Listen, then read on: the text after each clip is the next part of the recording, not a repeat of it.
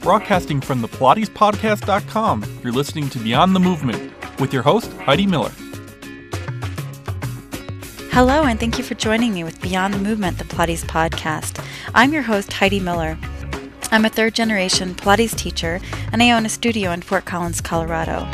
This is our eighth episode, and in today's episode, we're going to be talking about a success story from Kelly in Wichita, Kansas. We're going to be talking about the mind body connection in regards to the breathing and how, as a student, you can stay connected to yourself even if your instructor is distracted.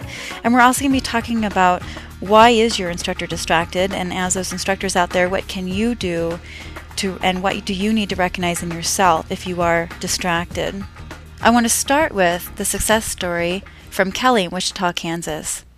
She says, Initially, I started Pilates because I wanted to fulfill my New Year's resolution to lose weight. I've quickly come to realize that Pilates is changing my life. I am no longer in pain, and my body is generally feeling so much stronger. Losing weight seems insignificant in comparison to my newfound vitality and physical freedom.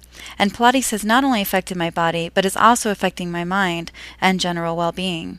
I didn't know what I was expecting when I started, but I can honestly say Pilates is amazing.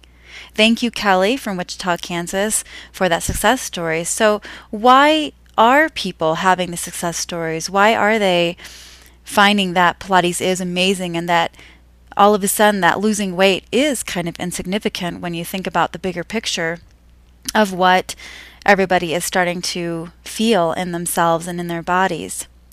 That's part of the the wonderfulness of the mind body connection that you can experience in Pilates.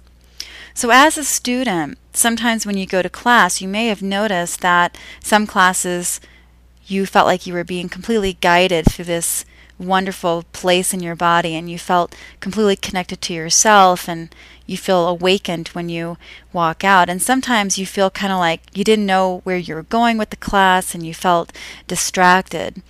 Sometimes, as uh, student in a class, if you're feeling distracted, it's because your instructor may be distracted.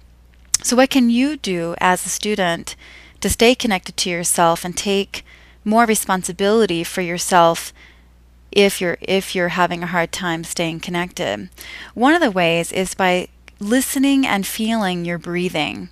When you listen and feel your breath, you start to feel this rhythm in within yourself and you start to become more aware of yourself and and maybe sometimes what the instructor is saying can be somewhat insignificant, especially if you know some of the choreography already.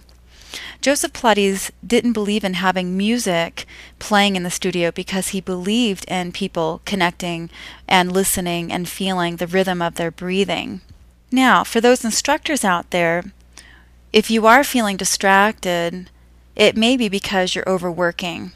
If you're noticing that as you are teaching within the week or within a couple weeks, you're losing your ability to be creative, you're um, maybe not looking forward to teaching class that day because you just feel tired, then you owe it to yourself and your students to be aware of that because it means that you're overworking. And when you're overworking, you're overgiving, which means you're not giving enough back to yourself. So recognize that. Take some time off if needed. It's, it will save you and your business if you do that. So I recognize this within myself personally. I recognize I was feeling kind of um, dry in my teaching. I wasn't able to connect to my own creativity. I was becoming frustrated with myself because I didn't couldn't get the words out, and so I decided to take a long weekend, which is the first time I've taken a long weekend in about two years, which I'm ashamed to say. But I've recognized myself that with my business growing, with me teaching more, that I am overgiving myself and not giving back to me. So I right now I am talking to you from the Saratoga Inn in Wyoming and I have been enjoying the hot springs for the last 2 or 3 days. Now I feel completely creative and I'm completely looking forward to going back to teaching on Monday. I want to share with you a couple really important quotes that I read. I also had a chance to do some reading on this nice, wonderful vacation, and one of the books that I read is Stillness Speaks by Eckhart Tolle. who's also the author of Power of Now. That's also a great book. So, in regards to the breathing, this is the powerful quote that I want to share with you.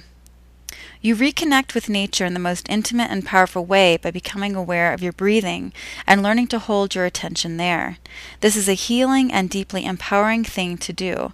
It brings out a shift in consciousness from the conceptual world of thought to the inner realm of unconditioned consciousness. I thought that was a pretty powerful statement in regards to the breathing, which is one of the reasons why in class, if you are able to stay connected to your breathing, you'll also be really connected to who you are and can quiet the mind so that you can connect more to yourself.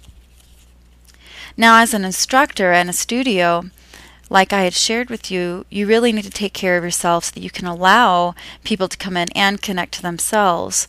Another quote that I'd like to share with you from the same book is when you receive whoever comes into the space of now as a noble guest, when you allow each person to be as they are, they begin to change. So that comes back to each person having their own individual goal. And for those students out there, that goal can be how can I, as a student, stay connected to myself, regardless of how the instructor is feeling that day. So, thank you for joining me in today's episode. I'm going to go sit in the hot springs again. So, you have a wonderful week, and we'll be talking with you next week. I'm your host, Heidi Miller.